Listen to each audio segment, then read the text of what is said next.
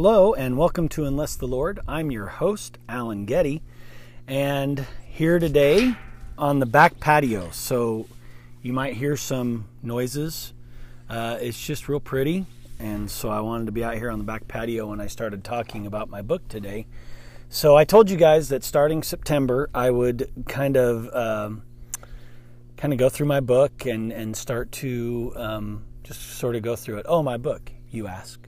Oh, you did. You did ask. My book is called Unless the Lord, and it's a book based on Psalm 127 and trusting the Lord through Psalm 127. Uh, you can buy my book at uh, Amazon, Barnes and Noble, Walmart, anywhere you can buy books. You can buy my book. Uh, you can also go to my website, unlessthelord.org, and you can buy it there. You can also contact me through unlessthelord.org if you have questions or you want to know a little bit more about me or you want me to talk about a subject. For the next few weeks, though, we are going to be talking about the book. I've I just wanted to kind of uh, go through it chapter by chapter, not read it, obviously, um, but just kind of go through it and just kind of get some some basic ideas of what I was thinking and uh, maybe share a little bit more about the story and that's in there and, and talk a little bit more about what, what I see in Psalm 127 that that changed me. Um, so I am actually going to talk about the introduction because in the introduction of my book, I talk about the past. And so here's the deal. So when I was growing up, I always heard people say, when I was a kid, it was better because. When I was a kid, it was better because. And so I, I grew up thinking, man, it must have been a lot better in the 40s and the 50s or the or the 20s and the 30s. And then in history, I learned about the Great Depression and World War II. And I'm like, okay, that doesn't sound better.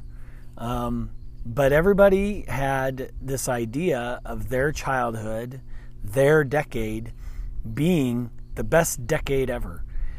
I think that's an interesting thing because so many of us grow up in our world thinking, well, this is this is the best, or and so I I've always thought that was very interesting. But what really interested me about that was where it led us. So um, one of the things that I've always struggled with as a Christian and as a man is what those individuals said I was supposed to look like as a Christian and a man. You see, when I look at the 1950s, and I always think about um, Leave It to Beaver. Just happens to be a show that I think about a lot when I think about the 50s is Leave It to Beaver. And here you had a man who went out, worked all day, came home, wife stayed home, dealt with the kids all day, fixed all the kids' problems, and when dad came home, he was greeted with a newspaper, you know, dinner, the kids, went, hey dad, and knowing that he had to have his time. Um, and so there was, as I grew up, there was this concept or idea that I, that as I got older, I would find a wife who stayed at home, who did not, um, you know, just listened to my every desire and took care of the kids so that I didn't have to worry about it. And that that concept or that idea was really was even I would say encouraged by the church um, when you met people at the church who mom was stay at home mom, dad worked, and that was just the way it was. Now I'm not I'm not I don't have a problem with stay at home moms. I, I want everybody to be aware of that. My problem or and it wasn't even really a problem until I realized it was a problem, my thought is is that somewhere along the line we made that the norm. We said that is the the proper response, and so um, so I began to think long and hard as as I grew my family, as I started um, developing my family thoughts. First of all, I had I had married my wife, who wasn't going to be a stay at home mom. We did try it one year. Uh, we tried to be a stay at home mom. Um, she did the year we moved to Roswell.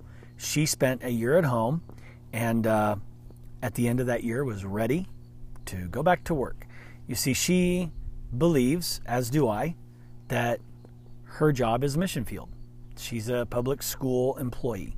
Um, she used to be a teacher, now she's a principal, and um, but she still believes that her job, her vocation, is a mission field, and I absolutely believe that. And so she didn't want to stay at home, and I began to look at these. And as a pastor, you would hear, uh, "This is what a pastor's wife looked like."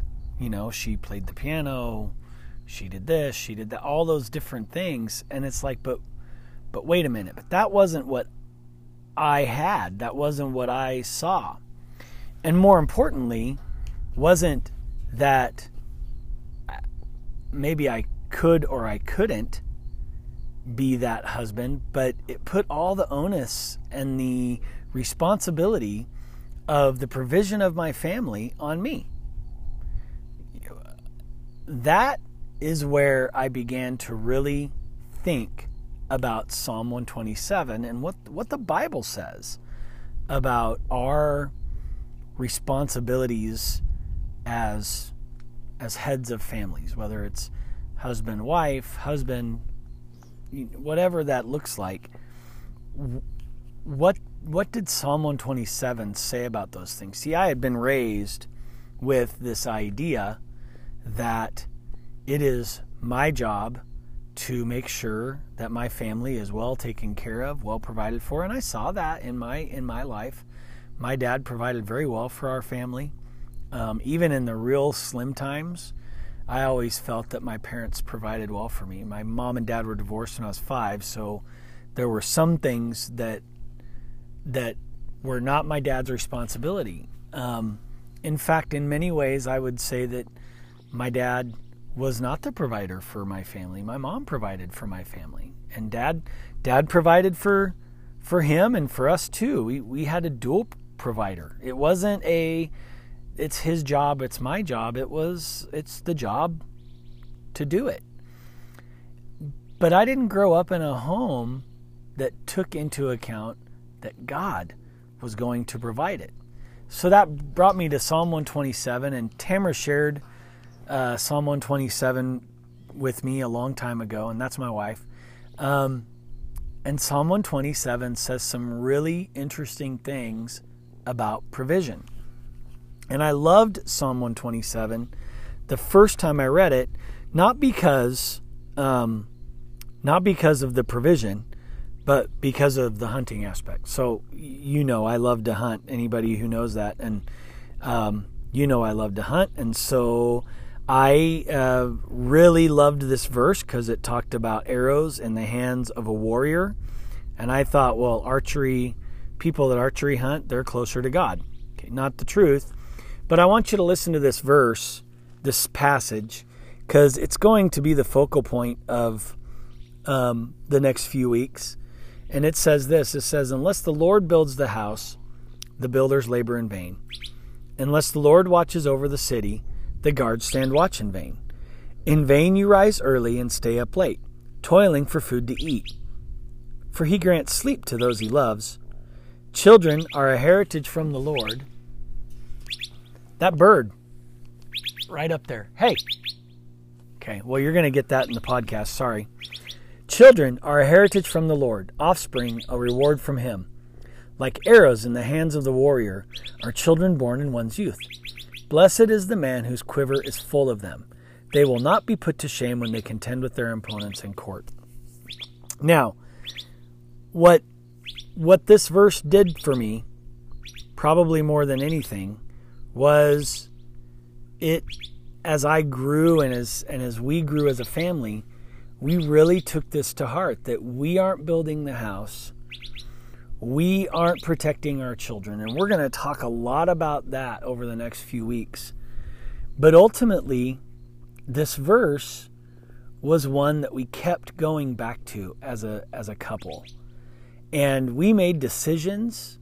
We made um, we made decisions about so many things in life based on this one verse, based on this one passage, and I and and it wasn't just this passage, but you can see it over over and over again in the Bible, ways that you see God provide, God protect, and ways that you see children being heritage and being that continuing on of the faith.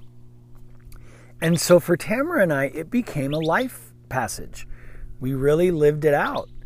And so, and it became very difficult for me to comprehend the two things together. How can I be provider for my family, provider, protector for my family, when I don't have the ability? What I learned very quickly is I couldn't do it no matter what great job I had, no matter what, no matter how much alarm, cell phone, car, whatever I had, I still ultimately was not providing for my family and was not protecting my family.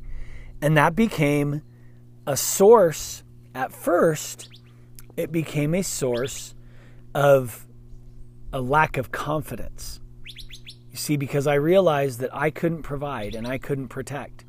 And at first, that lack of confidence was I needed a better job. I needed to do this. I shouldn't be in ministry. I, I should be doing this. I should be a better saver. I should be. All of these things crept into my brain as things I wasn't doing because even though this verse, even though this passage had eked its way into our life and was was absolutely true, I didn't believe it. See, I still believed the lie that said I was the provider and protector. And so this passage then became sort of a, a mantra, not one that I lived by really well, but one that I think we as a couple constantly went back to.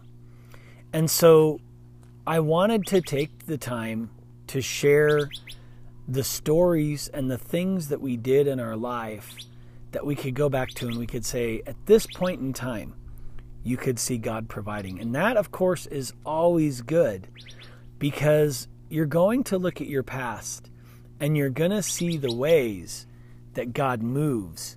And you won't see those things in the midst of it. In the midst, what you're going to see is the struggle. But if you go back and you look back from where you've come and the struggles you've been through, it's so much easier to see God's hand at work in those situations. So, for the next few weeks, that's what we're going to do. We're going to go through this book I wrote, Unless the Lord. And uh, if you haven't gotten one, you can still get one. Um, go to Amazon, go wherever, and, and, and get one, get a copy. You can get a digital copy and have it today at, at iBooks or, or huh, I almost said Trindle, but um, Kindle. Uh, so you can go and get the digital copy, have it today. It's cheaper, and uh, to be honest with you, I get more money off of the digital digital copies. So um, go get a digital copy, and let's start going through this book. I hope you guys have a great week. Next week we'll talk about chapter one. Chapter one is called a good camp. So um, I, I can't wait to go through chapter one. It's a great story. Um, I'd love to tell you more about that story and uh, and love to tell you more about what it means to have a good camp, a good home, a home that is following the verse, unless the Lord builds the house. So, um, when the Lord builds the house, the house is built well. All right, guys, have a great week. I will talk to you next week um, hopefully, I'll do it on Friday. I've been missing Fridays just because I've been a slacker. That's all. There's no really good reason. So, guys, have a great week. Again, you can get my book, Unless the Lord, at all places you can get books, digital copies available at iBooks and Kindle and probably other places too. Check out my website, unlessthelord.org. Contact me, alangetty at gmail.com, through Anchor or through my website, unlessthelord.org. We'll talk to you next week. Bye. Unless our father builds the house.